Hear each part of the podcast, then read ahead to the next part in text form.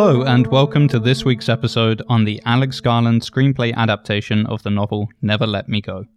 As usual, we will be discussing the full scope of the story from the beginning to the end, so ideally, you probably will prefer to have at least seen the film before listening, but we'll be giving you a detailed discussion of the differences between the original book and the film version, and if you don't mind finding out what happens, you're welcome to listen along. And hopefully, we might convince you to give this book a read because this was a beautiful, thought provoking work, and I honestly think this has led to one of the best discussions we've had on the podcast to date. Thanks again for listening and continuing to support us. Now, on to the episode.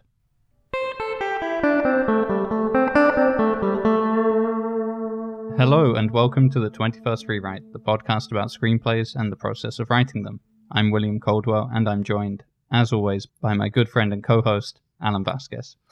And today we are discussing the film Never Let Me Go, directed by Mark Romanek, screenplay by Alex Garland, and it is based on the book by Kazuo Ishiguro. I guess I'll start by saying that I I haven't been this moved by a book in a really long time. And I think if you have not read the book, it's one of those for me personally, I would read the book first and then watch the film. It is a bit of a slow burn. There's seemingly not much happening in the first sort of 50 pages or so. But I mean, if you stick around and it evolves into something that's just a very beautiful story and very introspective and profound in very unexpected ways. And I think the way the story unfolds in the book is very different the way it unfolds in the film. It's not entirely different. I think it's a very faithful adaptation, the film to the book.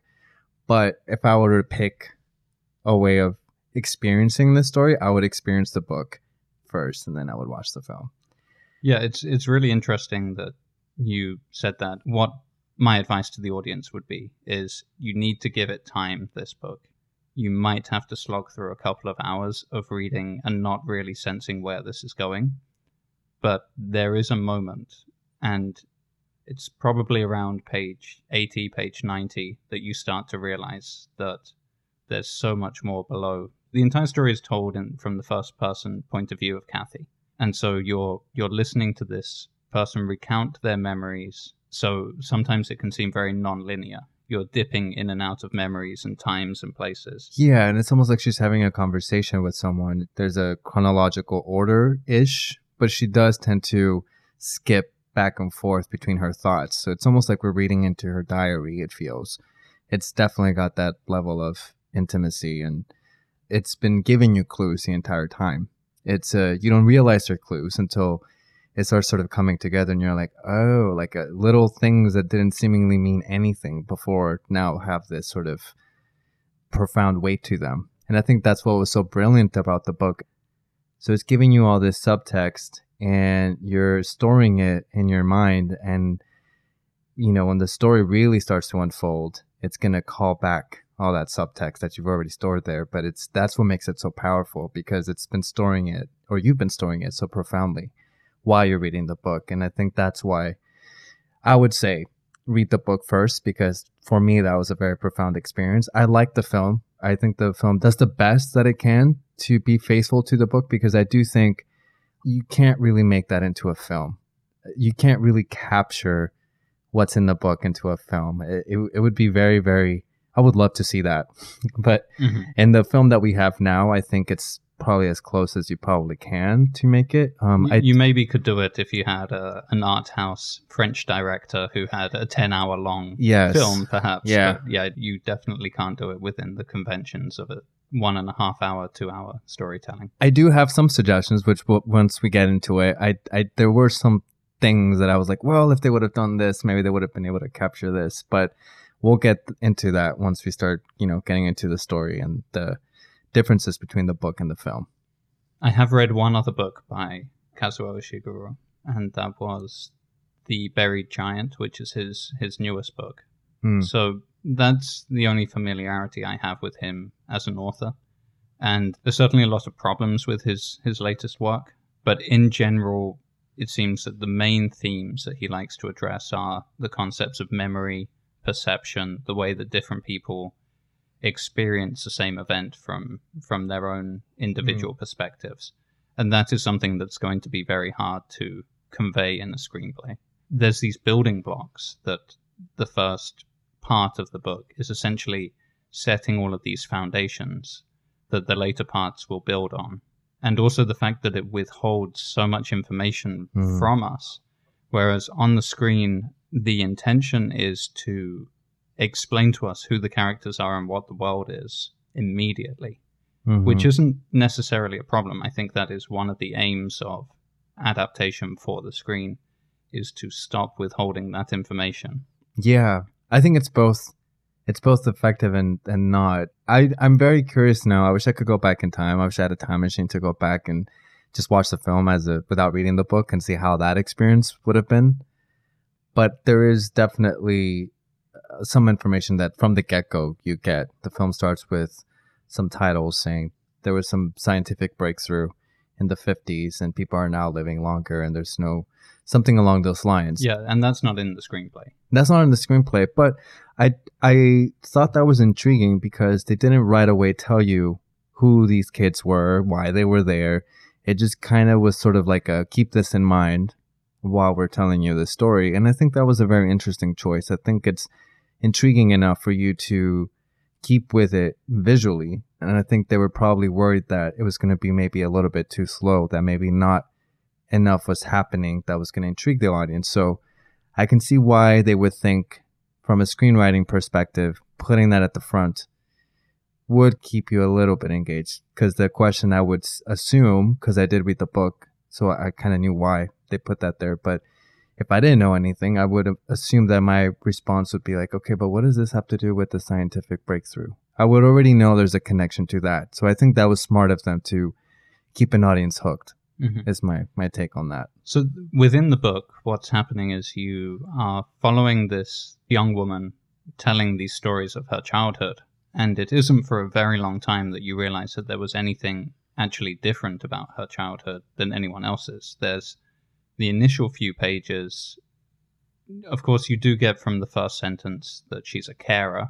That seems Mhm. to be a job Mhm. that has a different meaning to her than perhaps other people, but there is such a profession as a carer, at Mhm. least in it's the the word they use in England for someone who works in a nursing home. Right. So we associate it more with taking care of the elderly. Mm. But then it's it's all about these things that seem to stand out and be a little bit strange, and you have to infer so much from the book about the conditions they live in. Something that the screenplay tries to address quite quickly is, for example, the sales that they have at the school. hmm Alex Garland's version says very, very clearly that we can see this is all junk. This is all stuff that has no value. hmm Whereas when you're hearing it from Kathy's perspective in the book, It means a it, lot. it comes alive. It's Mhm. this cave of wonders for Mhm. the children because they're getting all this stuff from the outside. Yeah. Um, A similar thing happens with the farms as well that they, they live in, in in part two. In in the book, you get a sense that there's something fundamentally wrong, but that the characters haven't really picked up on it. That they haven't picked up on how strange it is to be living in a property Mhm. all left to their own devices, trailing mud through the the house and everything, and not really picking up that they're living in very squalid, bad conditions. Right. You, well, you later know that they don't know any better. Yeah. you know, they yeah. really, this is their whole world. And essentially, you have these group of kids who are clones and they're meant to be here on this planet just to be donors. And that's their whole purpose is to, that's the scientific breakthrough is that they're there to give organs to whoever, but that's their only, their only purpose in this. And so, you know, in the, in the book, it does, you don't know that right away. And it's kind of hinted at. And then what I what I like about it is um, at one point Kathy says that it's almost like they've known all along that that's what they were meant for because the the people at the head of the school w- would sort of like strategically tell them certain things by a certain age so that when the truth started to really come out it wouldn't be a shock to them it's almost Mhm. like they were preparing them for this truth Yeah, she says that they're told these things maybe when they're a year or two too young to fully understand each bit of information Right. that they're being given hmm so that that information is there, but they haven't fully understood it. And that's where one of the key parts of the story with Miss Lucy is one of the Mhm. guardians who is upset by seeing this and Yes. feels that they should know exactly what is going on in their lives. Yeah, and I and I feel okay. I, I kind of do want to start with that because this is very this is one of the first things that sort of struck me as I watched the film, and I think because I read the book and then watched the film right away, Yeah, I did the exact same so thing. it was very very fresh, and I think I don't know if maybe that was the best idea. I think sometimes it's good to, you know, forget for a little while, but I was just very kind of like, wow, like they're already on on this part of the story, and uh, Ms. Lucy, I feel like obviously all the characters have more moments in the book because with books you can really get into it but i just felt that those characters at the school like miss lucy like madame and um, miss emily they all had such a huge influence and such a huge presence in the book in every scene i just felt like they were just around and the, the students and I, I did not get that from the film in terms of character i think the tone was really spot on i think they were able to sort of capture this sort of melancholy, sort of very meditative sort of presence that the story exudes. I think they capture that tone. But I think when it comes to the characters, I felt like I wasn't given what I was experiencing it in the book. And and don't get me wrong, I think um, uh, Sally Hawkins, who played Miss Lucy, she was so great. Like in the few scenes that you have with her, you do get that sense of she is sort of she finds this whole thing really upsetting Yeah. She has a strong sense of moral duty and ethics, Yes. I think. and and she does a lot with her role in just a little bit which is great i just kind of i kind of had wished that they would have just expanded that a little bit showed more of the interaction between the you know the three of them tommy ruth and kathy with the rest of the other students because i think there's a lot especially to do with tommy and how the other people how the other kids interact with him that really builds his character and we do get a glimpse of that in the film but i just don't think it's it gets the impact full weight that I was experiencing from the book as well. Yeah, um, I'd like to maybe just consider a couple of things we've we've got in our history now. So, I think the only novel we've really seen a, an adaptation of is Silence. Yeah. Um, Q and A adapted for Slumdog Millionaire was changed so much. I don't think it really comes under this umbrella, but right. Silence really felt like the entire book was converted into a screenplay. Mm-hmm. And this one is more like the essence of the book, but so much had to be done. It's actually fascinating to compare these two things side by side because Mhm. they kind of are versions of the same thing. And I, th- I know that's what Alex Garland was intending when Mhm. he tried to write it. Despite how well adapted it is, perhaps it could have been a bit longer. I think Mhm. 120 pages Yes. could have helped. Mhm. And even in the 98 pages, I think the final version of the shooting script is, I feel like there were maybe one or two scenes that could have been cut out and replaced with scenes that were honoring the book in, in a better way. Mhm.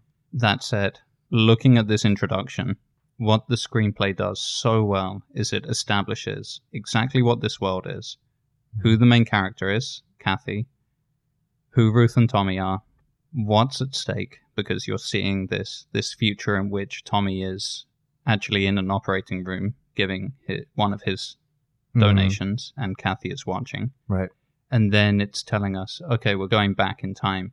And one of the techniques Alex Garland used to show us that they were the same people was the bracelets on their wrists, Mhm. which is not in the uh, in the book at all.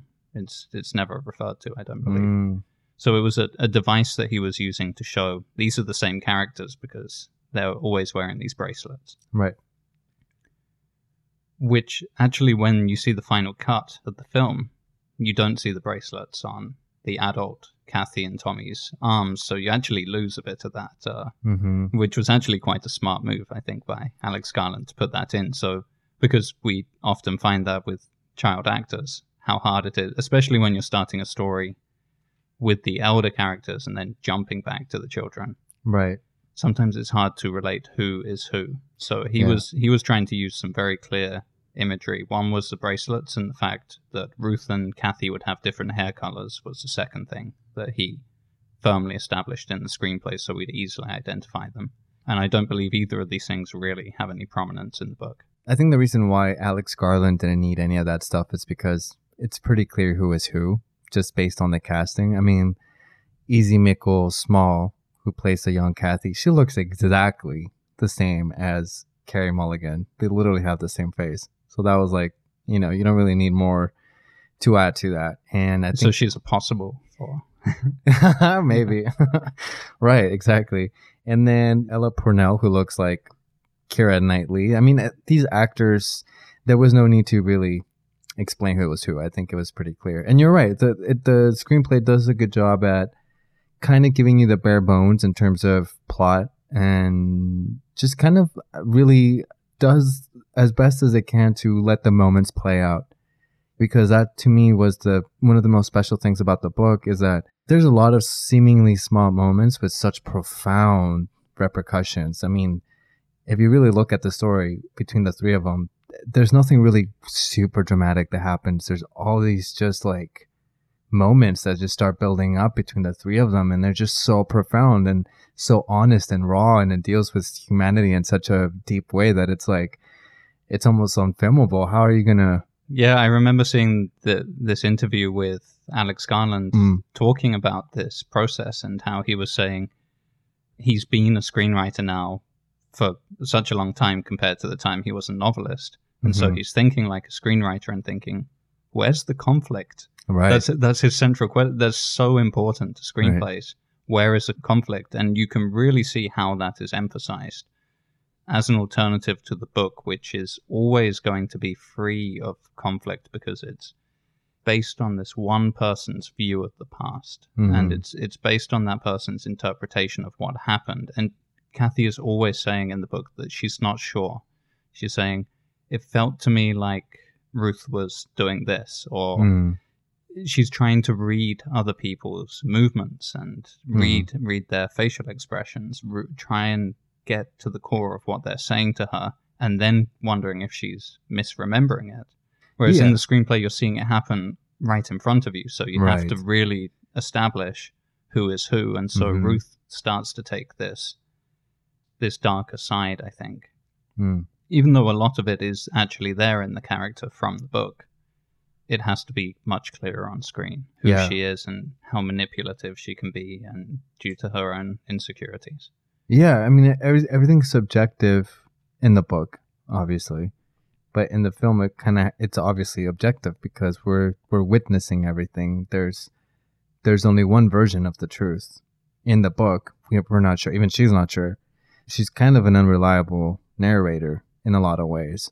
Yeah, and sometimes just because of her ignorance, just the fact she's been brought up in such a Mhm. isolated fashion, it's hard for we we still see her as this child. She then and that's kind of part of the problem of this world that they live in is that they never really get to mature. They Right. they're kind of destined for death before they'll ever reach full maturity. Yeah, in a way, they're kind of caught in this sort of arrested development, but they were the lucky ones because, as we later find out, you know, the world doesn't really care much for them. I think the way that they deliver this message, actually in the film, was very effective. Was when uh, Miss Emily tells them that you know they had answers to questions that weren't being asked, meaning the world doesn't care. You know, they can live longer now and and I think that's one of the themes too, underlying themes of the whole film, the whole story. And the other thing too that one of the sort of big changes, and I think Alex Garland was very vocal about this too, was they changed the, they decidedly made it very sci-fi. Uh, in the book, you could be reading the first 50 pages, almost 100 pages, and there's nothing sci-fi about it. There's just a very intimate perspective of a childhood, of a group of friends, of feelings towards life and, and thoughts. I mean, there's nothing really sci-fi about it, but the film decisively takes that genre right from the get-go, just from the first titles. You know, in 1950, this was created because obviously now it's a fantasy because they're changing history because obviously that didn't happen in real life. So now we're dealing with something, and I think that was a smart move too, I think to just kind of give it a genre because I think it's more from a business perspective. It's just much more marketable that way too. Even though I think that I'm so glad that the film did not go into the whole sci-fi realm at any point. I mean, it was just Yeah. implied. It was Yeah, just the, moments. The book was the book was never really a sci-fi book, and it was just this interesting premise for the author to to be thinking of. Well, how what would it be like to live in this world? I was trying to think about this a little bit in terms of the reaction people have to them and the fact that there isn't so much care in society about them. hmm I, am starting to think that the numbers of the clones must be quite low, just Mhm. in general. So you've got a country, it's the UK in the 1970s, 1980s, so maybe 50 million people as a population. Mhm.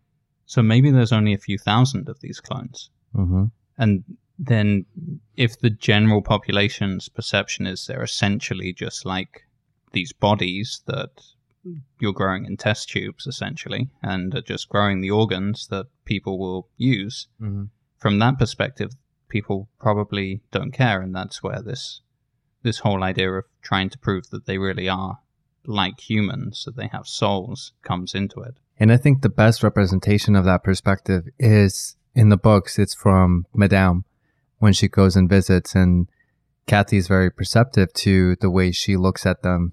She perceives a different reaction, like she's scared of them. They're definitely being looked at in a completely different way than the rest of the school teachers. That was actually very well portrayed in the film by the actress. I think she she hit that note yeah the right pretty well. the right level of shuddering, I suppose, and feeling uncomfortable around what are seemingly just some some young children at the school that you're intentionally visiting. Right. Like, why would you have that reaction to just seemingly, like you just said, normal students? But again, that's a first clue in the book. You think nothing of it, but it's like, oh, there's something up with this character. But as more and more is revealed, you you realize, like, right, because then you put yourself in in her shoes. How would you? I kept asking myself that too. It was like, right, well, how would I react if I go to a school where there's just a bunch of clones? That would be in your mind as you're, you know you're seeing all these kids, but none of these kids have parents. They were made in a lab, but Mhm. here they are, full flesh and blood, right here. I mean, there's an element of just as a, a human thing that you would be a little put off by it in some way. I don't know. I honestly don't know how I would react. I would try to be as civil, Yeah, and there might be a lot of misinformation about them in Mhm. the world they Right. live in as Right. well. there, yeah, there's an element of fear because it's alluded to in the book too that there was a television series that hurt their cause. Yes, so, So it- presumably some sort of survival horror Clones attack. Yeah, exactly. You know, they never get into it, but it's it, it implies that. Yeah, the the perception of them is fearful. They're to be feared, except for the people who are running the school, who are actually there doing the best they can to give them a better life before they have to go, before they have to be donating all their organs. And I think they're trying to show the world that they have a soul. And that doesn't come into play in the book until towards the end. Like, we don't really know any of this. We're just getting Kathy's perspective. And in the film, too, we don't get that revelation, too, until the very end, which is pretty cool. I think the important thing is that the first part has to set up, just like the book does, has to set up all of the essential ideas that we need to be on board with as an audience in order for the ending to be effective. For us to to really realize that this ending is a there's no way out anymore. This is all the doors are closing around them. Mhm. That's what we need to feel. And so we can't have too many questions. The other important thing is having a sense that we've known these characters since childhood. hmm Okay, so yeah, the the shooting script is actually 100 pages long. Hmm. And the book is just under 300 pages in the paperback format I read. I'm not sure about the one you read. 266. Yeah. Perfect. So, and that's full of text. It's it's all Kathy telling us all these anecdotes, all these Yes. stories, There's very everything about her dialogue. life. Yeah. Mhm. What happens is for part one, Alex Garland summarizes 115 pages of literature in 42 screenplay pages. Mm. And so he had to extract out of all of that content the key scenes. And uh, I think he did a great job of doing it because so many of those scenes were the ones that were memorable, the ones that really stood Right. out to me as a reader. And those were, in particular, Tommy not being selected to play football Mm-hmm. and his fit afterwards because he couldn't control his temper. Mm-hmm. Another was Kathy and Ruth playing horses, talking about Ruth's imaginary horses. And I Mhm. think that is just such a incredible thing to about these two characters and something Kathy writes about in the very sad parts towards the end is that she felt that her and Tommy were always trying to find things out and Ruth was always willing to believe. Mm. And that's something that is cut out of the screenplay, but that Ruth had this secret club where they were the protectors of Miss Geraldine. And Ruth believed all these stories. She was inventing these stories about, oh, Miss Geraldine's going to be kidnapped unless we keep her safe. And it was all about this belief, this belief in stuff that wasn't true. Mhm. Uh, whereas Kathy and Tommy were more realists. Right. Um, some of the other scenes that I think Alex Garland really picked out and, and knew how to, to utilize were the sales. I think that was a very important scene. Yes. And it also brings in that central motif of the, the tape of Never Let Me Go. Yeah. Obviously, very crucial because the books. That's what the book's named.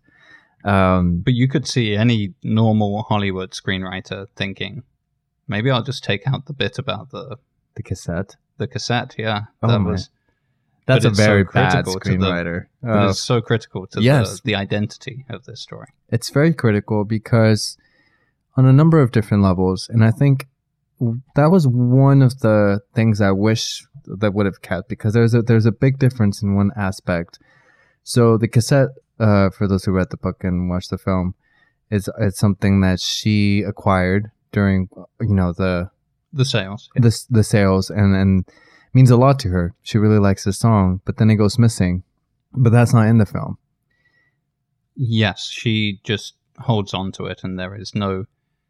Not only is there no tension there about who might have stolen it, which it's reasonably implied that it's either a guardian or Ruth that has done this. Right. And she not trying to show too much emotion over having lost this. And one of my favorite parts about reading the book, I can see maybe why they didn't think this was important, but it's at the very end when they they go to Norfolk and they're looking which is established as this place where everything that's lost ends up Mhm. and um, I really just liked all that symbolism. You know, there's that's the place where everything, and that is exactly where she finds the tape. You Mhm. know, they go into what I assume are thrift shops, and they're looking yeah, for cha- old they're called stuff. charity shops in the UK, but essentially it's oh, okay, thing. gotcha. Yeah. oh, wow, I didn't know that. That's I, cool. I mean, I think they go to maybe some antique shops. They they don't. the The problem is as as they don't know much about the outside world. right. She's kind of describing the places she's going to without calling them the names that we're used to. Right. But I think she's going to charity shops, which is usually a place where like Salvation people- Army. and yeah all that people will donate Right. their stuff and. Yeah. Some, sometimes you find really incredible charity shops. Yeah. In in the UK, there are there's almost kind of a pride to it that certain ones will kind of take on the identity of a city.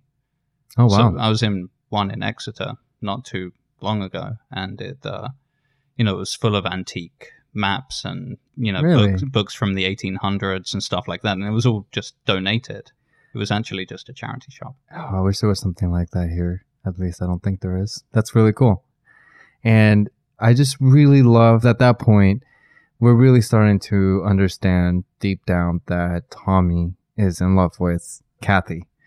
And he tells her that he's been waiting for that moment where he finds the tape and has been fantasizing about what he would say when he finds it and gives it to her and her her reaction to it. And to me that that I don't know, I was very moved by that. I was just I read that and I was just like I really enjoyed that moment, but obviously that's not in the film. at Yeah, all. it, it really reveals Tommy's heart of gold. The the fact that he Yeah. had these these anger problems when he was a kid, it doesn't reflect the adult that Tommy becomes, and he is clearly her rock. He is the dependable person she can always count on. Yeah. And I Um, think also part of his character is that he just he's very Uh, and I think Andrew Garfield described him as very sort of instinctive and animalistic, and he he he feels very deeply. And and there's a point in the book where Kathy tells him that you know well maybe the reason why you had all these anger outbursts is because you knew at some level that was your soul just like that was the just the Yeah, rage just the rage. Yeah, exactly. of that the circumstance that they're in hmm and that was very deep when i read that. I was like wow that's very powerful. That's something that's also not in the film which i wish they kind of would have included The- that. There's something psychologically about the idea of being condemned without being guilty of something. yeah and and and and they didn't really rebel against it too much. I mean not at, not at one point was there any talk about escaping. Um i think you I know feel that's what the Hailsham education almost was aiming for. It was this free range chicken farm. There's still going to be donors. That was never part of the question. They were they were always going to be donors, but the idea was to Yes, it seemed like they wanted to give them a good life up until that point, but there was also a sense that they were trying to make them docile, trying to make them accepting of that fate through this Yeah. education. yeah like the ultimate brainwash And that's why Yeah. Miss Lucy was such a dangerous person because Mhm. Doesn't seem like it's such a big deal to to warn them about their futures, to tell them what their futures are going to be if that's what all the other guardians are doing anyway, but in a different way. hmm I think it's the fact that she was saying it in this sense of you should be rebelling against this. You should be. She didn't say it in those words, of course, but that's the that's the undertone to what she's saying. She's saying this is unjust, right and you need to understand this. Yes. She was just projecting, I think, her own like feelings of anger about it. You know, I, I like you said, I don't think she was suggesting that they rebel, but I think she was just projecting her frustration into her just it seemed unfair that they didn't really get it. So, you know, she's upset when they're talking about being movie stars or they're fantasizing about some other profession because she knows that obviously that is not going to happen ever. And for her, that's just a big injustice. And her anger and her frustration is projected. And I think, yeah, obviously that's why she's like, oh, because that is a dangerous idea because that can instill rebellion. It can instill some sort of uprising. And um, which is something that never happens in the book, which I love because that would have been a cliche if all of a sudden there is a rebellion and, you know, blah, blah, blah. We've seen that a million times. I, I like the sort of resignation to their fate. Yeah, uh, Kazuo Ishiguro actually talked about this in in the interview he had Mhm. with with Alex Garland, and he was saying so many people do resign themselves to fate. They Mhm. stay in unhappy marriages. They work in jobs that make them miserable, Mm-hmm. and he finds that fascinating, and he he wanted to include that in this story. The fact that he really does see people tolerating things that they just shouldn't tolerate. Yeah. Yeah. And even though we, the thought did cross my mind a couple times reading the book was like, well, why don't they just run away? Like, you know, they're Mhm. out in the world at this point, you know, uh, towards the end of the film when they're no longer in cottages or whatever. I'm Yeah, like, I well, had the same feeling. I'm like, who's really watching them? Like, I'm the sure amount of they can- wilderness they could go off into. But and it's never implied that they had some sort of chip that would, you know, they were going to explode if they run away or anything. But it was just implied that you just don't do that, and that's that's more powerful. and what would you get? Know, what would they? What kind of existence could they hope for? They would essentially be fugitives. Uh, they're essentially property. Yeah, it's And- this inescapable fate, Yeah.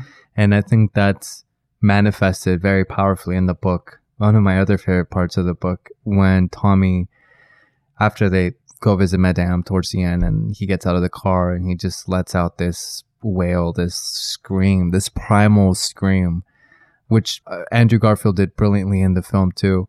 You're just trapped and you're in a prison, and there's literally no escape whatsoever, and having to resign to that. I, I'd love to comment more on the Miss Lucy scene. I think it's Mhm. the for for me that scene was exemplary of what you can achieve by reading the book before seeing the film. There was something about that scene in particular that when it was brought to life, it really hit me. And I'd read it in the book and then I'd read it in the screenplay, but it was only when I saw this teacher stood in front of all Mhm. these kids looking at her just with that that way the children look up to the adult in the room as their guide and just hearing this truth which is just shattering their entire world and then how miss lucy can't even face them anymore. She has to go over to the window and and look out. And it was just so well the the tension in that scene was just so well done. And it it really hit me i think in in a way that yeah i'm not sure if it would have if if i had just seen the film without any other context. But again it is kind of the revelatory part of that film. It's Yeah. it's its heart in the to give us that sense right from the beginning that these are some odds that are going to be extremely difficult to overcome if possible at all Yeah, it's when the whole outside world is put into perspective. Up until then, we don't have much of that in the book. We're all just kind of really following the relationships and we're following more of that as opposed to what the politics are. We don't really get that much of an explanation. But yes, you're right. Once we come to that, it's a whole reveal. And it doesn't really feel like a reveal. I think it was very well written in both the film and book, which is these answers represent hope for the character. So it's character driven. So when she reveals this information, there's an impact on a personal level. It's not just for the plot. It's not to do to move the story forward or to give you some sort of closure and sense or nothing like that. You feel it because you're feeling what they're feeling, what these characters are feeling. You just shatter their dreams. Whatever little hope they had mustered is now gone Mhm. and that's why it's such a impactful scene and you're right when i watched it too um it's heartbreaking i really did enjoy that scene as well There's also something powerful about it because of the femininity as well. The fact Mm. that our main characters are, are all female, with the exception of Tommy. All of the Guardians are female. And watching, mm-hmm they are kind of like mothers to these these children that have no parents, and to see that shattering of the illusion of protection and care, it's it's very powerful. I don't think it would have had the same power if it was a male authority figure coming in and declaring that to the room. There's That's- something about yeah. the, the the desire to care for for Mm, the younger generation. that's very true that's very true uh and also which kind of leads me to it's a nice little segue to something i had i was sort of conflicted while watching the film because it felt you know when you're w- reading the book and obviously you can't translate word for word a book to a film but what i'm trying to say is that i felt a lot of the conflict between ruth and kathy and tommy it, it didn't translate quite as strongly in the film even though you had three brilliant actors who i think they did a great job but i think I know this has. I, I, it's more to do with the way it was shot. I feel it was kind of stale a little bit. There was beautiful shots. The lighting was great, if you really look back and watch the film, they're all wide shots. There's very little close-ups, and to me, that felt like a missed opportunity because why aren't we watching emotions on a close-up? Because Mhm. when we're reading the book, Kathy is very descriptive about how she's observing people. Oh, she shifted her eyes, and now she's look when they're in the car, especially uh, Ruth's in the passenger seat and Kathy's driving, and they're going off to see the boat, for example. It's one of the vi- vi- more visual scenes. Is that you know she's wondering what Ruth is thinking. She's looking out, and she's very descriptive about the way she's looking, her gaze, and she's very descriptive about her gazes in previous scenes too. You know, when they're in school, when she's being deceptive, when she's lying all these little moments I felt could have enhanced the story had the camera been a little closer. It's interesting actually that so many of the scenes I remember vividly from the film were the close-ups. So there's a, a couple of examples would be when when Tommy is in the forest talking to Kathy and she starts crying. Mm. That's a close-up. Mhm. But it's not that close. It's it's still there's still enough of a distance between the actor and the camera Mhm. to to show what what you're talking about here. And the same is also true of when she visits Ruth, and I think it's the part in the screenplay where she's described as her skin is completely grey and she's Right. she's done a couple of her donations Right. and she's basically getting ready to to pass away. And those are the parts of the film that really stand out. Are those kind of moments when the camera did get in a bit closer and did show us what was really going on without too much dialogue and just letting us Yeah. watch the the faces of the actors for a moment. Yeah, that, that that's just something I wish that that would have been different for the film, which has nothing to do with the screenwriting. I think it's just more of the aesthetic of the the film because it just felt too polished in a way. I think they struck the right tone because of the music, which I thought was great, and the cinematography. There's this sort of somber tone to it. The hmm. pacing of it, the editing felt very. But if they would have just pushed in And I'd say A little bit more. costume and location were both picked very well. Yeah, no, visually, I, it was more or less what I was picturing. Yeah, definitely. But it's just that that was just my one sort of like takeaway. It's like, man, if they would have gone just a little bit closer on certain scenes and maybe would would have felt a little more weight, emotional weight for these characters, because that to me is the heart of the book. Because there's all these little nuances in the relationship that they have with each other and the dynamic that they have when they're in the same room. I mean, it's so palpable when you're reading. It feels like you recall two moments in your own life when you've experienced those emotions, which are a lot of them very specific. You know, it's not just that, oh, they're sad, or in this scene, they're no, there's like layers and layers of like just different emotions and thoughts. And it's just very relatable because as human beings, we've all gone through those things with different people. And that that's why I really enjoyed the book because it felt very honest. It felt very like it was exposing truth about ourselves that I don't think many books do. At least I haven't read that many books. I have. To me, it just felt like, wow, like this is really cool. Like I, I don't read this too often, which is why when I saw the film, it felt like I wasn't getting that per se. It was always going to be a tough task. I I would like to look at just a bit more of the makeup of part one, and then what I believe is the biggest sin of the film adaptation in part one, Okay. and then we'll jump into part two. Then we get to see our main cast of actors, and we the main part of the story ta kicks off. Which, by the way, just to kind of add to that, I think it was already that was one of the good things that I, I liked is that it was kind of prepackaged in a way, like this three act narrative, mm-hmm. because in the book you definitely have Yeah, Literally three stages of three life parts. almost, Yeah, So I felt like that that already kind of helped the storytelling in adapting the book into a script. Is that that was sort of found that foundation was already kind of there. Yeah. So as as I was mentioning before, part one, Alex Garland had to essentially really quickly identify. At least that's the way it feels when you read it. Of course, it could have taken months to have done this, but what I mean is identify quickly for the audience what did we need to know from those five or six pages of, of anecdote that Kathy was telling us. Boil that down to a few lines of dialogue and show us something about these characters. So he starts to introduce who Kathy is, who Tommy is, who Ruth is. And then this is uh, the scene that I would call the sin of the film is the scene where Kathy is by herself and she's listening to her tape, Never Let Me Go, and she's she's got this pillow that she's holding and dancing with. Mm-hmm. And it's a fundamental part of the book is that Madame is the person who's watching her. The door is slightly ajar, Right. and Madame is watching this little girl who is listening to this song, Never Let Me Go, dancing, caressing, holding this this pillow tight as if it was another person or a baby. Kathy says she was imagining it was a baby at the time, a mother that didn't want to let her child go. Right. And Madame is just stood in the doorway crying.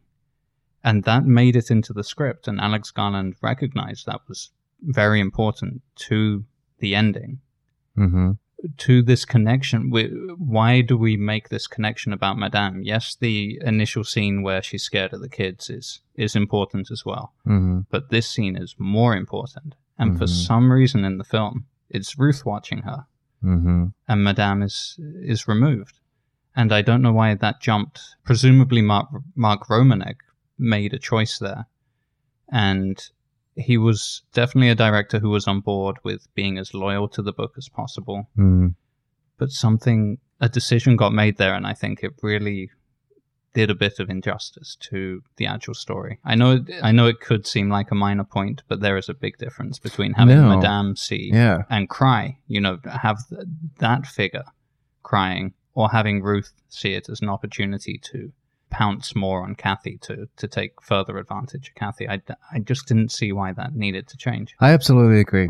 100%. When I watched that, I was like, oh, that's completely different. And part of the reason why that is so important, as you mentioned, is because in the end, we get context for that scene from Madame's perspective. Then when we hear her side of the story, what she was thinking when she was watching Kathy do that. And, as a book, Mhm. remember we're we're being told all the time Kathy's memories, Mhm. and the time the book is written in is after Ruth and Tommy have both died. right. That's when Kathy is writing this story. It's That's when she's telling the world what happened to her. And Madame is one of those counterpoints. Miss Emily and Madame are suddenly this person who get to offer that other perspective. It's not just Kathy's interpretation that she's made of everything. right. She's always trying to interpret, well, what did Ruth really mean at that time? What did Tommy really mean? What did the Guardians mean? There's this one point where they get to really discuss this same thing that they both have a memory of from two different perspectives. Mhm. And that was just lost. And Mhm. I feel like it would have added a lot more weight to the ending. Absolutely.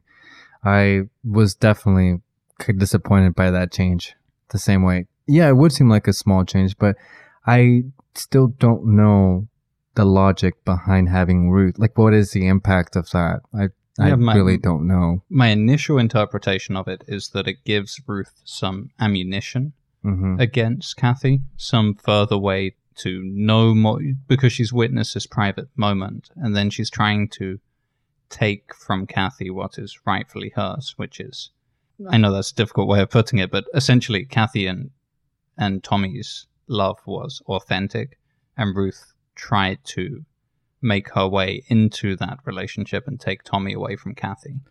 Right. And so having more of a sense of Kathy's private, intimate times, this comes up in part two as well with the with the porn magazine that Kathy's reading, and Ruth tries to use that again as as ammunition, as a private thing that Kathy is doing, and then Ruth kind of goes after her and Yeah. tries to. Th- that's another thing about having the main protagonists be girls as opposed to boys, is just the degree to which girls, and- and especially young girls, can just tear each other apart through just words, as opposed to boys who tend to be a bit more Physical about physical about it, exactly, and then arrange a, a hierarchy based on. Yeah. on who gets- you know those kind of things. The girls' hierarchy in in the school playground is based on different things, and the girls that rise to the top of that hierarchy are the ones like Ruth. I agree, and I, I I do feel like that was a missed opportunity in the first part. Another thing about the the first part is that so the first part is Hailsham, and I feel in the in the book that that place really came alive in my head. You know the dynamics between the students. Um, Which is so funny because I was I actually wanted to ask you about that because obviously I went to an English school, mhm, so I'm I didn't I didn't live at the school. There there's boarding schools where the students live on site, and there's also schools where you go in, you you go home to your own home, and then you go in in the morning. But my school was a big ornate grey building, and with lots and lots of rooms and mm, extension buildings around it and things like that. But that's a very common thing in England. right. And so, even though this was set in the 70s as well, so the uniforms looked a bit not just outdated, but also you get the sense these students are wearing hand me down uniforms. They're not creating new uniforms for these kids. That, Right. So, everything looked old and hmm probably even were from students in the 60s that they were wearing. But the, the fundamental workings of the school rang very true to me Mm, the idea of going to these different rooms, these different classrooms, having the teacher come into each one. Um, Yeah, well, I mean, I grew up here in California specifically South Bay, San Diego. Uh, I, it's um, it's very different. So I couldn't really relate to that. Uh, also, but the fir- I think the point I was trying to get to is Yeah. the fact it came alive for you is interesting to me. yeah, Because Yeah, having not experienced that, and hmm if you'd seen the film first, for example, you would have visual context for what this this place must be like, and yet you read it, imagined it, and then saw it on. I guess that's true. It, it just felt very real to me, just because again, the lev- the sophistication of her uh, observations and her perspective were so detailed and so rich that I was just with her 100% whatever she was explaining and describing. And because not only were you getting senses of like oh yeah now you know we're going to this class and this classroom is used for this and people kids are sneaking into this part of the school there was a feeling to it she was adding like how she felt about it and how it made her feel and think and all of that combined really creates a 3d picture in your head because Mm. she's not just literally describing things but she's painting it with emotion And boarding schools are these are the ones where students they're private schools where students do live at the school. Yeah. And obviously the reaction to that is to find secret areas for groups of children to carve out their own spaces within the Mm. physical layout of the school because they're, they're there all the time. Hmm. So so Tommy and Kathy have this place that they go to beside the pond Mhm. and that's that's like their spot. It's Right. it's for them, and so all the other students are doing similar things, picking secret little places that they can go Yeah. and and be alone for a while or share their secrets and everything with their friends.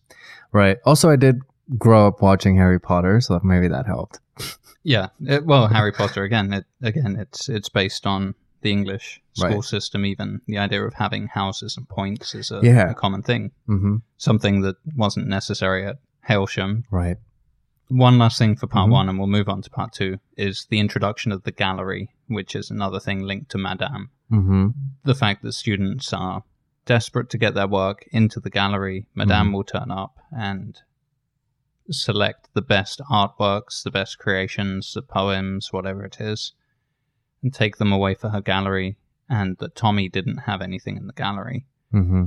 of course that is fundamental but again it's it's something you have to draw out and really know the book quite well so as Mhm. part of the adaptation process that probably was one of the most important things to include is just the concept of the gallery because the whole end hinges on the gallery Yeah. Right.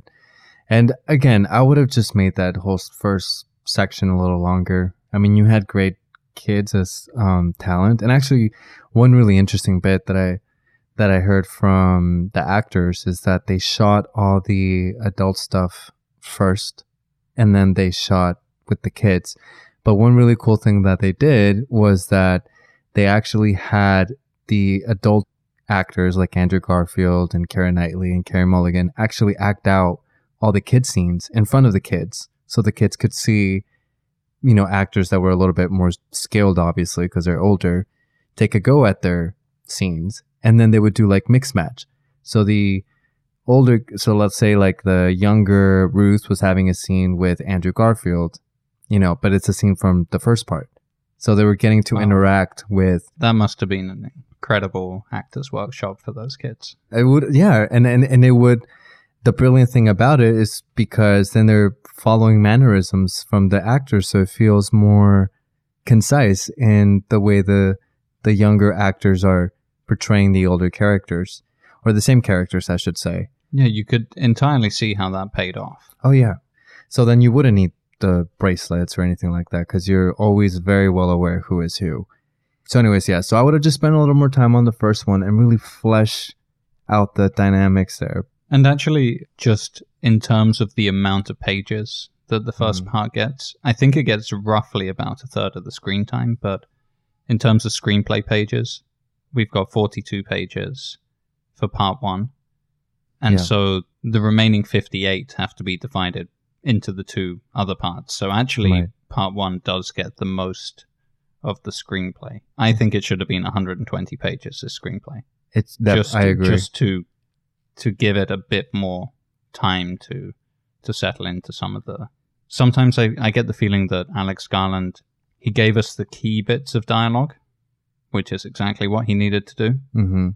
but because of the length, he didn't give us the extra ideas that come through. Right. I I do think he added some nice stuff to the ending, and we'll see that towards the end as well. mm-hmm. And I would have liked to have seen that part of it, having this independent voice, someone who is a great writer, as Yeah. we saw with the Ex Machina screenplay, especially, knowing he he has a great sense of when to add world building information into the dialogue and when to add in Mm-hmm. the characters reflecting on their own situation. He he's very good at that. So I would have liked to have seen that, and Yeah. maybe it wouldn't even have needed twenty more pages. Just ten more pages probably could have been added through that kind of dialogue. Yeah, I mean it's kind of hard to say with with that, um, but definitely I think um, going into part two, one of the things that I was really missing is just really just having more of a showcase of the dynamic between the three of them because to me that's the heart of the book. The, the little betrayals, the little revelations of each other, the the excitement of you know, when Kathy is discovering that she likes Tommy. These are all very palpable moments in the book. And in the mm-hmm. book it's the way the way Ishiguro uses language, it's it's never explicit. It's just just the right words to point to a feeling or to point to a thought that then takes you on this journey that makes you understand that what he's describing and he wrote that so beautifully. I mean, the, the stuff that I was feeling while reading the book, I mean, I would get goosebumps and I would just be like so on that journey. Well, one thing I'd like to just, as we're beginning part two, is just to give uh, the listener a comparison of what part one was in the screenplay and what part two was. So, part one was 42 pages of screenplay. Mm-hmm. Part two, which in the book takes up 100 pages in my paperback edition, got 27 screenplay pages. Just to, just to give a listener a bit of context, if they are not too in tune with how screen uh, with all of the ins and outs of screenwriting, a 30 minute comedy series, which once you've got all the commercials in and everything, usually runs to about 22 minutes, is 37 pages, 30 to 37 usually. Hmm. So trying to do all of part two of this phenomenal novel in 27 pages was always going to be a challenge. Some of the key parts of the book are taken out.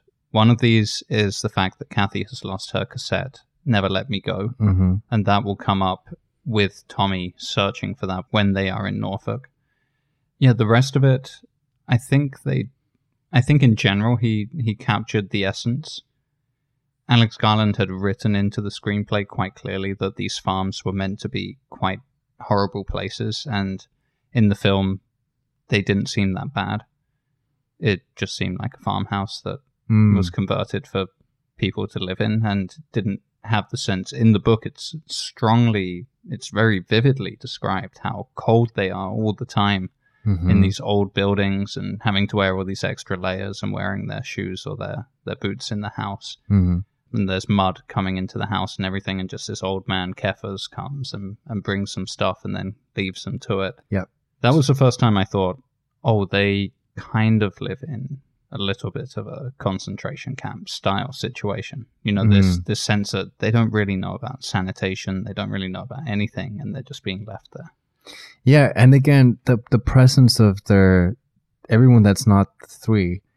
So in this case, Chrissie and Rodney, these two characters really came alive to me in the book, and I think they would have been very instrumental. I mean, they do appear in the film, but they're very brief appearance, like they're in just a couple scenes. But yeah, they mainly serve the purpose of bringing the rumor to the forefront. The rumor being that there's such a thing as deferrals, and that you can Right. get a deferral if you're in love, and we'll look at that, I suppose, in a second. Exactly. They're there for like plot. And in the book, they would really bring out characteristics from the characters. Like you really to me that's when it started to become really clear to me the type of person Ruth was, and the type of person that Kathy was, and the type of person that Tommy was, just based on their individual interactions with Chrissie and Rodney. Um, you saw, uh, you saw Ruth's desperateness to you know fit in. This uh, um, I don't want to say fakeness. There's got to be a better word, but she's constantly faking a lot of things just so that she can be a part of it. And I, I think that goes back to the hierarchy I was talking about as well. That mm-hmm. there's a sense that Ruth was up in the hierarchy in Hailsham, mm-hmm. and having left Hailsham, she ends up in this position where she's no longer the oldest and the coolest. There are other right. students, well, not students, I suppose, but yeah, there are others of them who are a year or two older and seem cooler and more worldly because this group has just come out of Hailsham. The others have been living in the cottages for, mm. for a year or 2 mm-hmm. So suddenly Ruth has to try and mature really quickly. And the only person, the only people around her who can teach her how to mature are these other people. So she starts copying them. Yeah. Whereas Kathy, yeah. Kathy feels that she can mature naturally without copying other people, that she will mature because she's getting older and she's having new experiences. And she does call Ruth out on on this. She does. That causes tension between the two of them. And in the and these little moments in the book feel like monumental emotional shifts in their in their relationship with one another. And I think that's what I, I when I was watching the scene where they're watching the television and then afterwards Ruth like kind of like uh gives gives Tommy a little massage or just touches him in the shoulder and then she walks away and then obviously he's kind of like baffled by it. And then the next scene right after Kathy confronts her about it like why did you do that? You're only doing that because you know the other two are doing it and they're only doing it because they watched it on a TV show and that's only what people out there are doing. To me Kathy came off as slightly antagonistic in that scene because it's almost like why is she being so mean about it? Like she's calling her out but in the book, it's the final straw of Ruth doing these things. Yeah, the the because because in the book we've seen this relationship and what really holds it together ultimately is this they are best friends there and there is a lot of honesty between them. And so Kathy I think she's really more disturbed by the fact that Ruth isn't being honest and true to the person that she was previously there isn't so much antagonism between them at Hailsham. It, in the book, it really starts in part two. Yeah, it, it, there's more of that in part two, but it, it was a result of because it, it literally said in the book, usually I let this go, but this time I could not let it go. So this is something that was building, and the film is just it happened once, and then she had this sort of talk with her, which is why she felt antagonistic. If you don't know the book, she's you're kind of like, okay, she's making a big deal out of this, and it's kind of out of place, and it doesn't. I don't know. I just felt like that's where I feel I would have put a little bit more emphasis in the script at a couple more moments where it builds up to that moment where it's making a commentary on the type of choices that Ruth is making that obviously are not authentic because that's part of her character. And I think that's what's the difference between her and Kathy. One of my favorite quotes from the screenplay. I th- I think it's phrased in more or less the same terms in the book anyway, but mm. in the screenplay it's written this way. It's Kathy says, "It had never occurred to me that our lives, until then so closely interwoven, could unravel and separate with such speed." Mm. And that is something that I think all people go through in mm-hmm. the sense that you realize that sometimes the the thing that connected you to these people that you considered yourself so close with was school, for example, and then you move on to the next step. Mm-hmm. It might be work or university or something, and you might make all these connections at university. And it doesn't mean there won't be some people that you carry on. And clearly, Kathy, Tommy, and Ruth always do have this special connection. Mm-hmm but she's just shocked at how quickly, without Hailsham and then without the cottages at, after the end of part two, that they do go off to live separate lives, and she can't believe the speed that because mm-hmm. that's all they ever knew was just that they'd always be together. Yeah, those scenes where you have the three of them. For example, one of the key scenes that did not make it into the film is this whole part of Tommy showing his art to Kathy and being quite reserved about it because he's not sure if it's good or not. And in the book, Yeah, he- I I thought it was important to introduce that at, in part two. In Yeah. the in the film, it's part three, right? That we find out Right. that he's been doing art. and it's important for a couple of reasons. And it would have been a great opportunity to make it more impactful in the film. And I think it's when Kathy finally sees the side of Tommy. And not only is he drawing, but he's drawing good. You know, people used to make fun of him for it. And we saw that in the book and also in the film. There's a very quick scene where everyone's making fun of his drawing. But he's actually doing something that, you know, is good and Kathy likes and Kathy tells him that she thinks it's really good. And then later in the book, there's a scene where the three of them are in a tree or under a tree, and um, it's revealed that now Ruth knows about this, and you could tell she's jealous that he didn't go to her first, and that Kathy's known for a while. And this was the last straw that broke the camel's back, and Ruth sinks to a new low by saying, you know, both me and Kathy think it's rubbish. It's it's not good. And and and seemingly that's like a huge betrayal It is that yeah. Tommy feels, looks at Kathy. Kathy doesn't even she says there's like the way it's described in the book, it's beautiful. I'm trying to remember what it said, but She It- knew that she needed to do something and she didn't do it at that moment. she felt- and the moment passed. she felt lethargic. Yeah. At the point where you just let it hit you because you just have no energy to to tackle that huge shift, that huge slap that she just felt.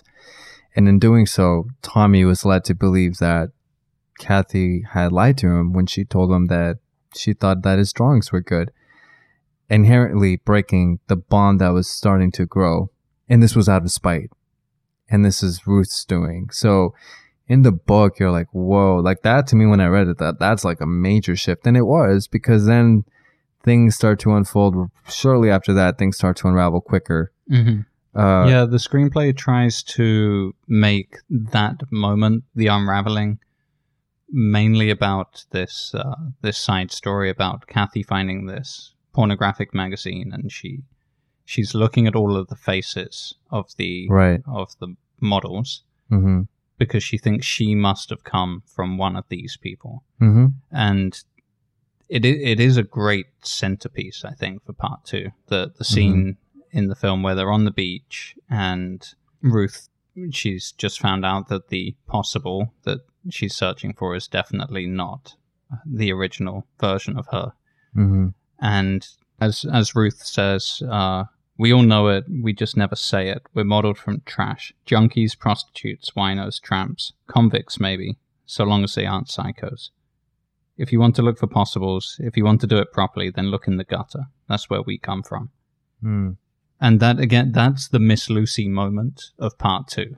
That's when again they face someone telling the truth, and it's so horrible to listen to. And it's one of those things that they constantly come back to. We all know, but we don't know.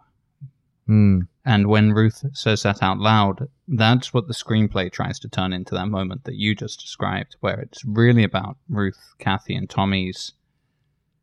The actual inner workings of that group fall apart because of that lie. Mm-hmm.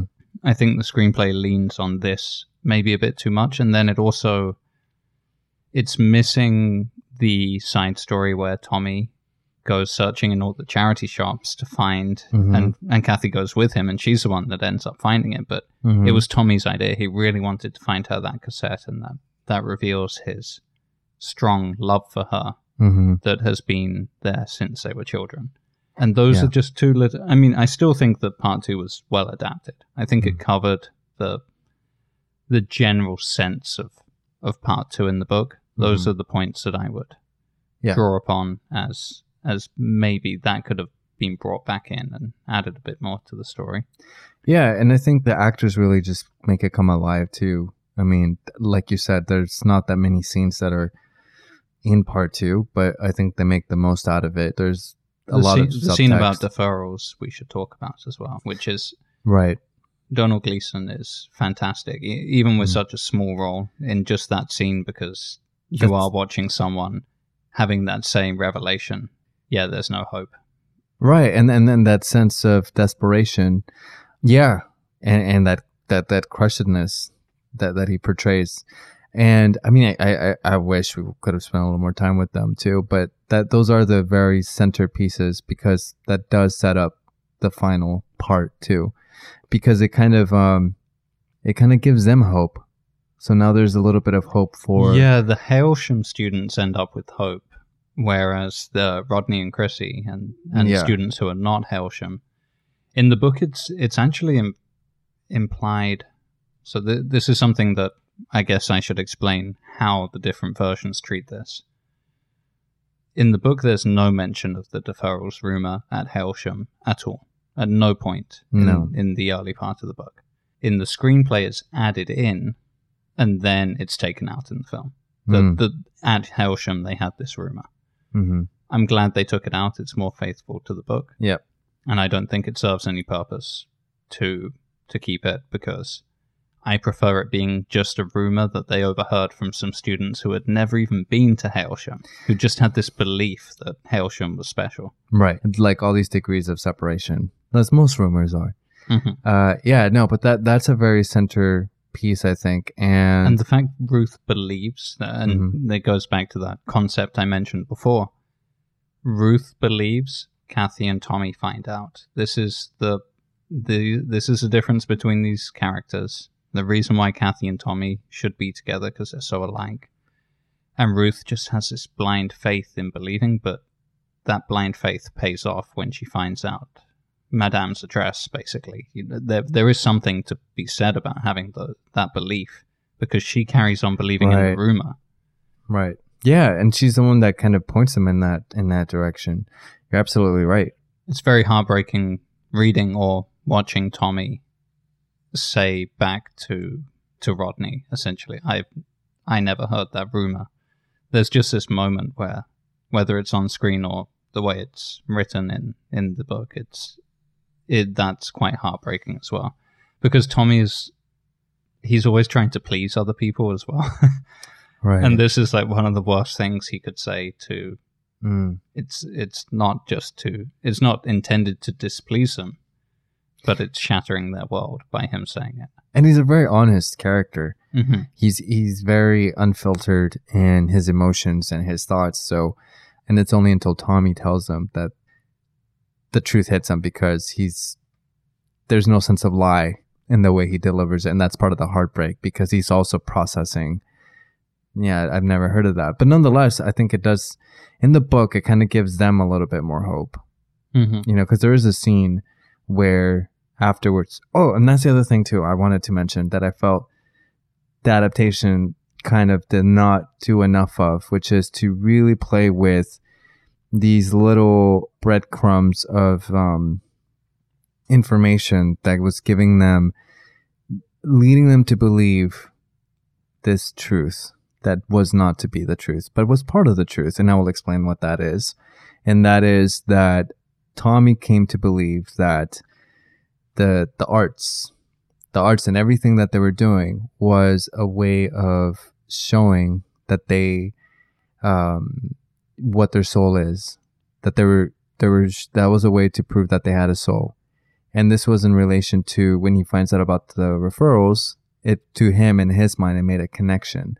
Well, maybe you know that's how they'll verify if we really are in love is that they'll have our artwork as a way of proving that because we do have a soul because that's you know so he kind of puts those two and two together. But in the book it feels like because they had going back to part one slightly there was more talk between kathy and tommy about like oh i heard this and little clues about miss emily little clues about miss lucy little clues about madame you know and it gives you that sort of childlike perception where they're trying to piece together little clues of information and just being very curious. But as a as a reader you are also kind of mindful of these things and and and that carries on to the second part where a little bit more is revealed. And it leads him to believe in us the audience too that maybe there is some truth to this. Maybe that is what this gallery is.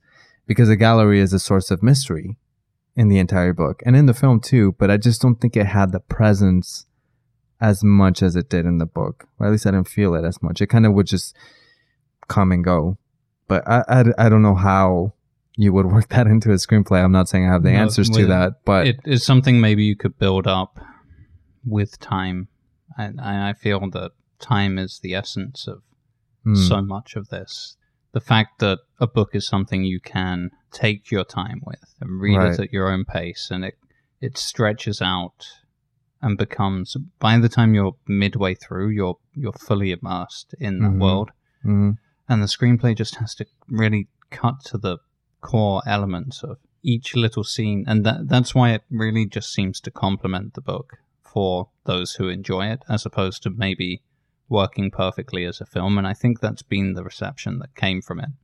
There's there's some outstanding. I'm so glad we've discussed this one. There's so many outstanding moments in the film, and I especially mm-hmm. think Keira Knightley's performance was one of her best. But there's so much more that could always be in there, I think. And and yeah. we're we're talking about this with the hindsight of knowing that this is essentially a Nobel Prize winning book, mm. as opposed to at the time it was considered just a, a good work of fiction.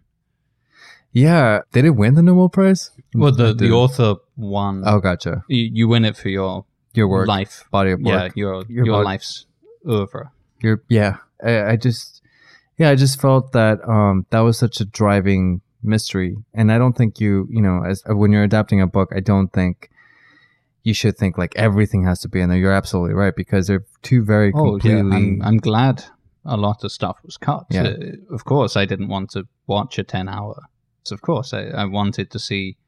I, I was really interested as a writer in figuring out what were the building blocks of this story. Because mm-hmm. if you ask me on the once I finished the last page of Never Let Me Go, the book, what are the building blocks of that story?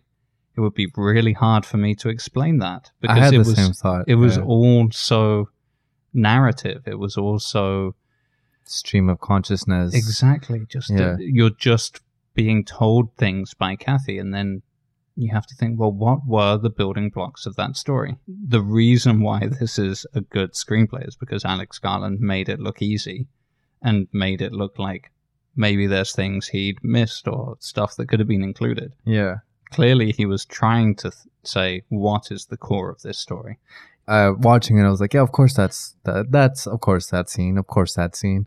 You're right, because when I finished reading it, I was like, how the hell did this, did this? Okay, I was very curious for the film now. I was like, okay, I'm very curious to see how they did this because I wouldn't even know where to begin with this type of story so yes, I, I, I do feel that again. I think if there would have been enough, maybe if I had maybe longer time between reading the book and watching the film, and my experience of watching the film might have been different. But since I had just read it, I was slightly more critical of like the missing stuff and missed opportunities. But yes, I, I, I do agree. It's it's a monumental task to take this body of work and to try to and for what they did.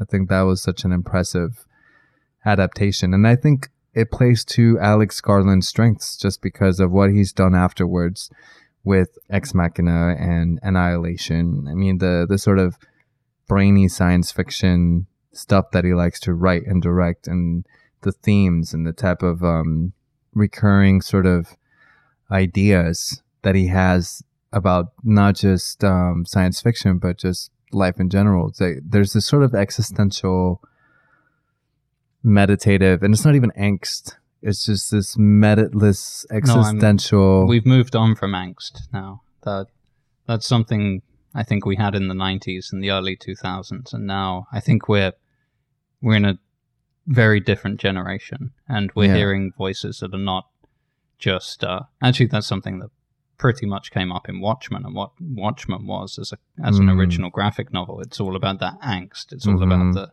that what's the true. point? and this story is saying imagine if you were condemned to die when you're in your 20s Right. How unfair is that? How much more is there to experience? Think of all of the things a single life encompasses.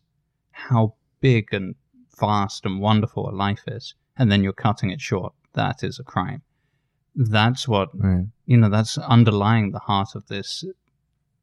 It's it's it's sci-fi only to the degree that it's trying to comment on something Mm-hmm. uh, on that kind of theme Mm-hmm. of where do you find all these moments of joy? And now we're getting into part three. Yep. Was the remainder of the book? It's thirty pages of screenplay. Again, it's not that much time, and we have to learn everything about Kathy's life as a carer. The fact she needs to care for Ruth for a while, Mm-hmm. and then Ruth will suggest that they go and, and see Tommy. I, th- I do think the film did very well at, at doing the dramatic moments in part three, Yeah. in the, that early part of part three, where Kathy meets Ruth again and they haven't seen each other for a long time, and then them seeing Tommy again and they haven't seen each other for a long time. That you do feel as an audience that time has passed and they have changed and the situations they're in it's like seeing young people with cancer essentially you know seeing yeah. seeing people who are too sick for their age is is the initial sense you get and you don't necessarily get that in in just the narration because it Kathy is so used to it that she's just describing it to you as if it's just completely normal.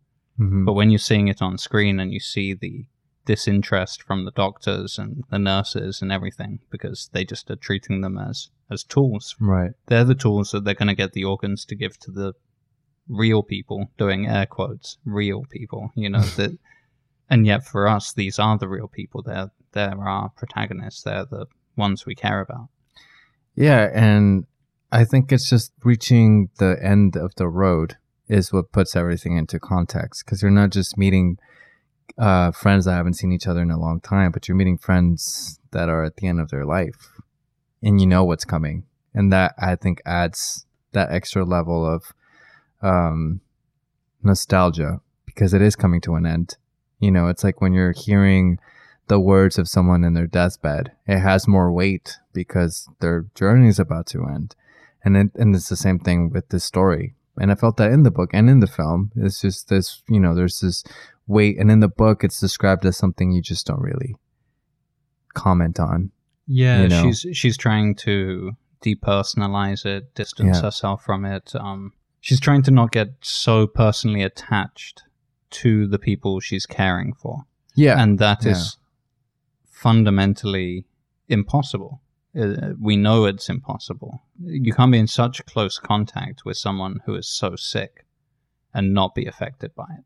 Right. And and she even says she's a she's a good carer and she actually in the script the the beginning of the script kind of goes into this in a little bit more detail. They took it out from the film, which I kind of wish they had kept in, but she talks about how she's a good carer and how you know a lot of people, you know, buckle under pressure and they, eh, they let it get to them because then they, they can't really they just get really emotional and then they just go on and become donors themselves because it's just too much having to witness this over and over. But she's quite resilient and it, she says that it does affect her, but she's able to move on and to carry on with the job. And and I think we see that in the scene where actually this was very well portrayed in the film when she's taking care of that one young lady who is just going for her first donation, I think, and things get complicated and she's told the news very nonchalantly that she didn't make it and we don't really get a big emotional response from her. There's just a moment of like she processes and then she just continues on with the paperwork and that completely encapsulates everything that kathy was saying in the book which is she's she's learned to kind of work with the system Mm-hmm. There's there's also this network of carers that share information with each other, mm-hmm. and in the screenplay to avoid that need of having characters just come over and say, "Oh, do you know how Ruth is doing? You should go see her." They Oh, she- they, yeah. they have that death uh, be the catalyst for her seeing Ruth's image on a computer screen and then seeking her out, which I like because it quite clearly makes it a character choice. Kathy could have said she didn't know her, but Yeah. she's she's drawn to that image and she wants to go and find her and then become her carer. And another good um, screenplay little bit here uh, that might be really helpful for writers is the whole show don't tell. Obviously, she cares about Ruth a lot, and then the one way that very subtle way that they portray this is that when the nurse tells her that they have an extra bed and she doesn't have to go home, she says, "Oh, I only live like less than two hours away," and the nurse says, "Yeah, it's better to wake up at your own in your own home." and Kathy agrees. But then after, when she goes and uh, is talking to um, uh, Ruth, Ruth just says, you know, well, you got to go, blah, blah, blah. And then Kathy says, no, no, I was going to stay the night anyways. You know, obviously, she's lying. She wasn't. It shows her her care for for Ruth in in that very small little way, but it speaks volumes. I think that's a sign of a good screenwriter, which is to show the audience through action rather than say like oh i really care for you or whatever or have the narrator say it like it's shown in an action in the in the script i do think uh, correct me if i'm wrong but i think in the film she sees ruth spends the night and the next day she suggests that they go visit tommy in the book it takes a while for them to get to It, that it does take a while. I think uh, Ruth Ruth always planned. She wanted to find the right moment to bring it up. She'd already had the plan of visiting Tommy. in the film Well, the the idea is that in the in the screenplay, it's cutting right to the chase, right but she still introduces it as, "Oh, we should go see that boat." right Oh, and Tommy lives kind of close. We should also see him. yep They are young, and I think that Yeah. that way of introducing the, what she wants uh, reveals a bit about her age as well, and just how these two girls are still interacting with each other in this way.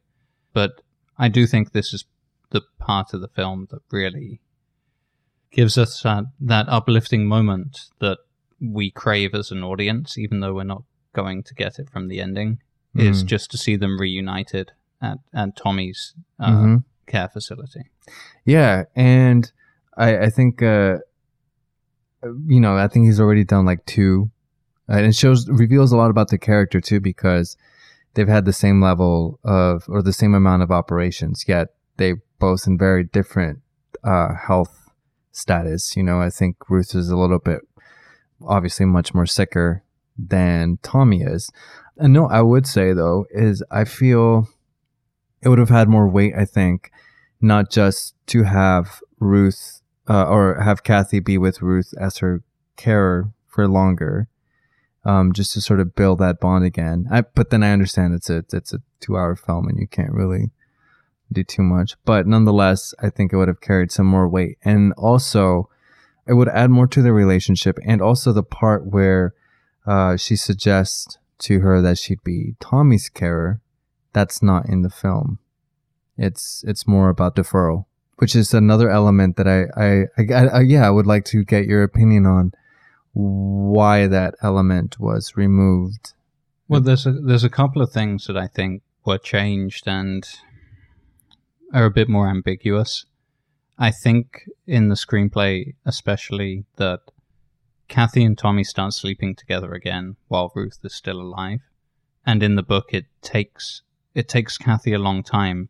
Ruth is Ruth has died, Mm, and then only then is she ready to actually start to be intimate with Tommy.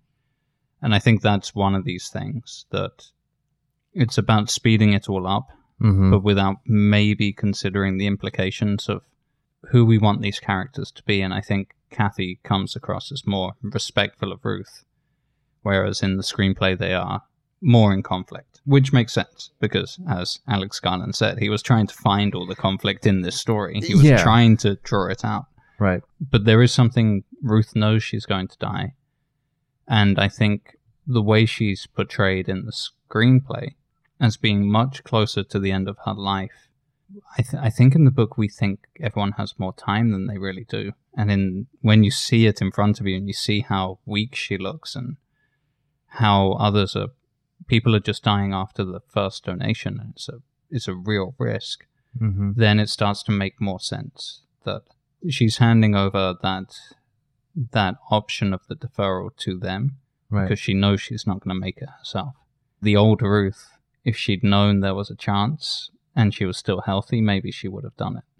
But she she makes the right choice and she offers Tommy and Kathy that last chance to save themselves and That was one of the heartbreaking bits reading the book is when in the in the book it's it takes place in the car. Pretty much the same scene, uh, but in the car and it's just such a brilliant piece of writing, you know, just kind of kind of comes out of nowhere. In in the book, they're having sort of some you know, because in the book it's more nuanced in terms of like what's going on with their energy in the room. She's constantly talking about the atmosphere, which is, you know, the vibe they're feeling and and it kind of comes out of nowhere in the book when I read it. I was like, whoa, that's not what I was expecting because you're used to Ruth being a certain way and you're used to her being like deceptive and then all of a sudden she's good again and then she becomes deceptive again. Mm-hmm. So there's always this back and forth, but in this scene, she's just the most vulnerable we've seen her, completely honest and uh, this is her redemption. And it was something that I, I, I don't know if I was necessarily expecting which was a pleasant surprise, and I was very moved by the whole scene when I when I read it. I think the question of souls is coming up sooner rather than later now. We're we're getting towards the end of the episode and Mhm. this is definitely one of those things that demonstrates that the these clones are very aware that they are real humans. Because why would you need to make peace if you were just some artificial matter uh, that just Mm, was only for lab purposes, for harvesting the organs? Ruth wants to make peace with her friends before she dies. mhm. That's a very human thing, and that's very forward thinking and thinking of an afterlife, thinking of whatever it is, or maybe not an afterlife, maybe just knowing the finality of life and just wanting to set things right before leaving the world. Mm. Whatever it is, it's a very powerful concept and Yeah. shouldn't be shouldn't be disregarded. I think it really in all honesty, I can't see a world where this would be allowed to happen at all. I, I think if if there were clone like people who were acting like people, we probably would want to figure out whether it was ethical to kill them first rather than start killing them for their organs and then figure out the ethics, which is what happens in this world. Yes, I would hope so. Mhm. I mean, the world's kind of weird, but yes, I would hope that. I uh, suppose there was no social media back when Right. these clones came around, though, in the 50s and 60s, so it could have all been covered up a bit better. easier to hide. And again, it brings up a theme that I think Alex Garland likes to talk about or likes to explore a lot, which is what makes a human a human and what what is the definition of a soul. This is something that's explored in Ex Machina too. You have this artificial intelligence. Here we have another artificial intelligence. I'm starting to see a little trend here. Annihilation flirts with that as well again, there's like a pattern in his work here that I'm starting to see, which is um, existential meditations as opposed to the angst. I mean, there's a little bit of angst in there, and certainly that's shown when Tommy has that emotional uh, freak out at the end there. But Yeah, um, let's let's just discuss this ending and Mhm. just let's lay it to rest. I, I think we've we've covered everything that we need to, and Mhm. just that climactic moment when I was reading the book. Yeah. that was my wow moment. I couldn't Mm. put it down. I had to keep reading, had to find out all the answers, and had to see if these characters made it through. mhm, in the screenplay something similar does happen you you feel like it's it's it's win or lose for them they have this one shot and it's interesting watching these characters and they know they only have one shot but they almost can't believe it's that it's that weak of a an attempt. And all it's really going to buy them is a couple of even if there is a deferral it's not some sort of exemption. It's a deferral for a couple of years of extra life. Mhm. and you realize just how they're asking for such a small thing and no one can grant it to them and Mhm. that's where this power is behind it having madame talk about the gallery is very important miss emily i think the quote is that we weren't looking to see into your souls we were looking to see if you had souls at all Right. that was very heartbreaking, you know, because then that's when you realize just how vastly off the mark they were thinking they could get this deferral. They were never even considered people from the beginning. That's how far off they are. Yeah, and just showing that there's there's very few people out there that care about them, and the implications that that has to them, and just that's where the resignation of their fate comes in. I think Kathy just is probably the most level-headed of all the characters, and she kind of has this inner resiliency where she can adapt to any situation without much of a fuzz. She picks up on it faster than Tommy as And- well, which makes for nice dramatic pacing, I think, is and contrast between two Yeah. characters because I think Tommy is just much more of an emotional character and and it's it shows two different reactions to the same information um and and both I think can people can identify to either one or both uh I think the ending yeah when I read it that was the, that was the the moment for me was yeah that was a page turning like oh oh wow oh my god like this is everything's coming into focus now And you briefly think for a moment there's something else that's going to be revealed that, yeah that you hadn't seen coming. You you you've been thinking all the way through. There's no way out of this. Just in those pages, you think maybe there is, for a moment. yeah it's a hope that's doesn't last very long and also it all just happens within the last maybe 15 pages of the book. Uh the last in in the film it kind of plays out a little bit more structurally in tune with other scripts where you know you have the last 20 minutes being the climax of a film and but nonetheless there's a lot to be revealed in those last pages. There's more revealed in those pages than in the whole book in terms of the plot in terms of you know what what exactly is going on Yeah, the world itself, you can tell that a lot of the screenplay is built on things that are inferred just in that last scene because Mhm. it that goes on for many many pages in the book. So much is explained to us, and then for the screenplay, it needs to be really streamlined. But lots of the things we find out from that are scattered around in just how the world is that we that we see. Yeah, and I think that was very effective. I'm really glad about the adaptation because it was very faithful. And even though I do have my my my my reservations about a couple choices and I have certain ideas of what could have made it maybe a little bit more impactful and cuz the book that was very profound experience. I watched the film and it was it was a it's a really good film, but it definitely did not match what I went through reading the book. I think it was Yeah, it and was- whereas Silence, for example, I felt that it it did what the book did to me. it, it made it it, come in a alive completely in a different diff- format, yeah, Yeah. But it, I felt a lot of the things that I felt reading the book in in the film. I completely agree. It felt very much like it. All of a sudden, the book was 3D, and it was like now in color, and like now I could really see everything.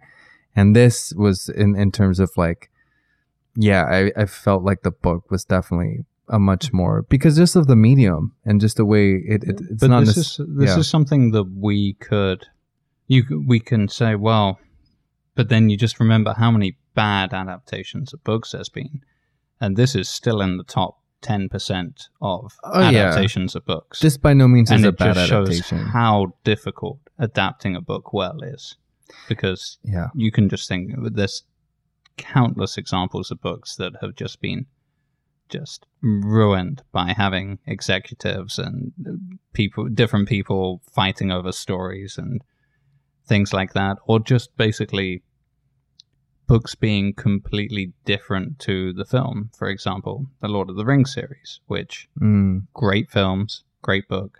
It's clearly not an adaptation of just the content of the book. It's so much more of Peter Jackson himself. So mhm, this was definitely an adaptation of the book. mhm. Very little added by Alex Garland. Actually, the very last scene, which we'll talk about, Mhm. does add some stuff. I would like to just talk about that very quickly. Mhm. The ending of the book has Hailsham has disappeared.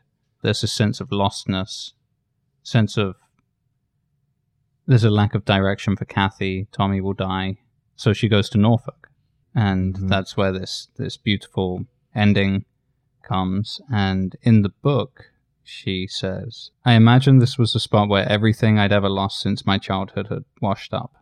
I'd see it was Tommy, and he'd wave, maybe even call. And there's this vision of him coming over the hillside to Mhm. to come back to her. Yeah. And actually in in Alex Garland's screenplay, none of that was in it.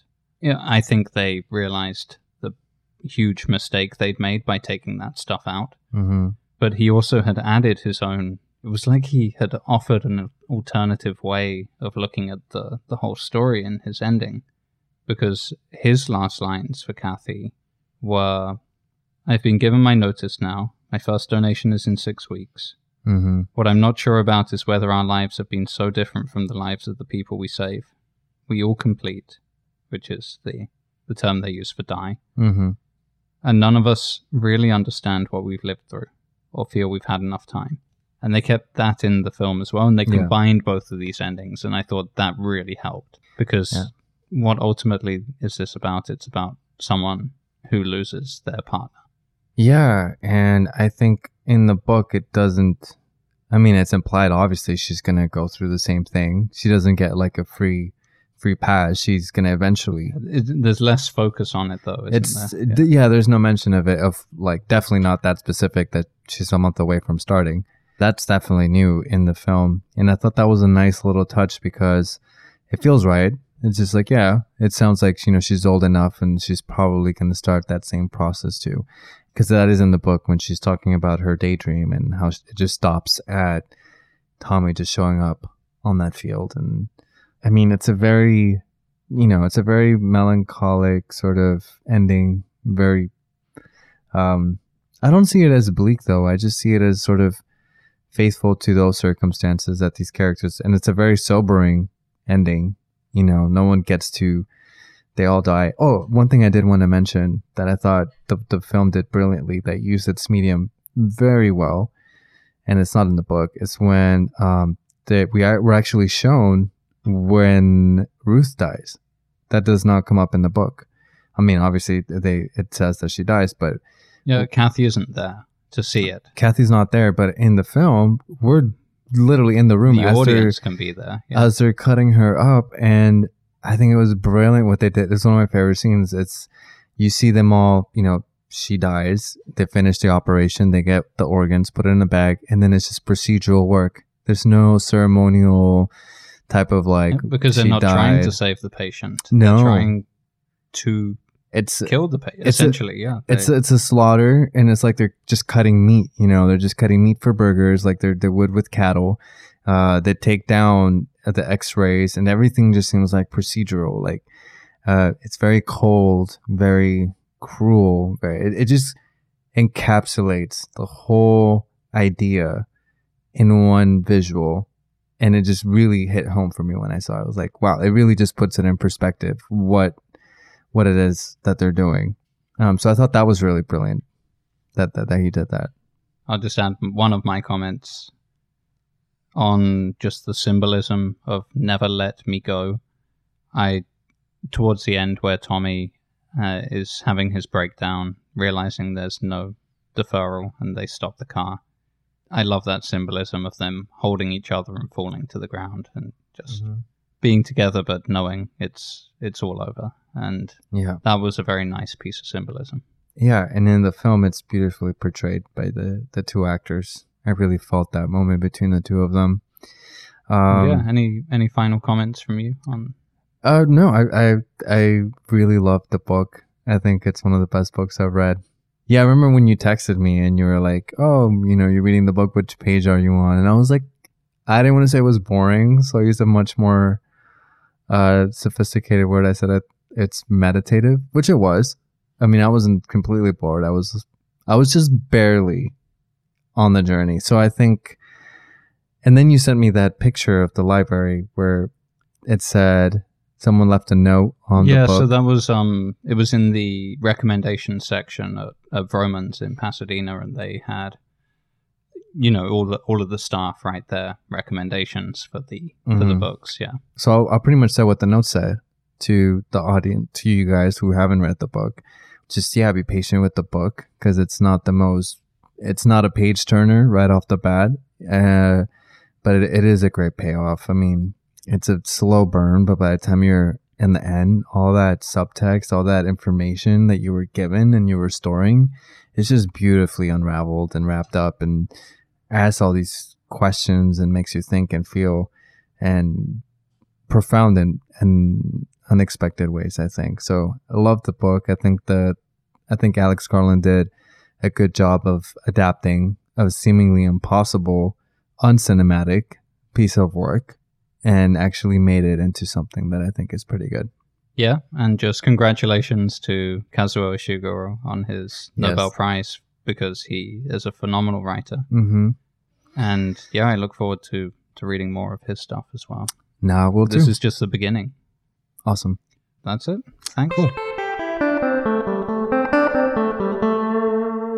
Thank you again for listening. If you enjoy the show and find that it brings you a lot of value, please do support us by leaving a review on Apple Podcasts or Podbean, following us on our social media, or by recommending us to your friends.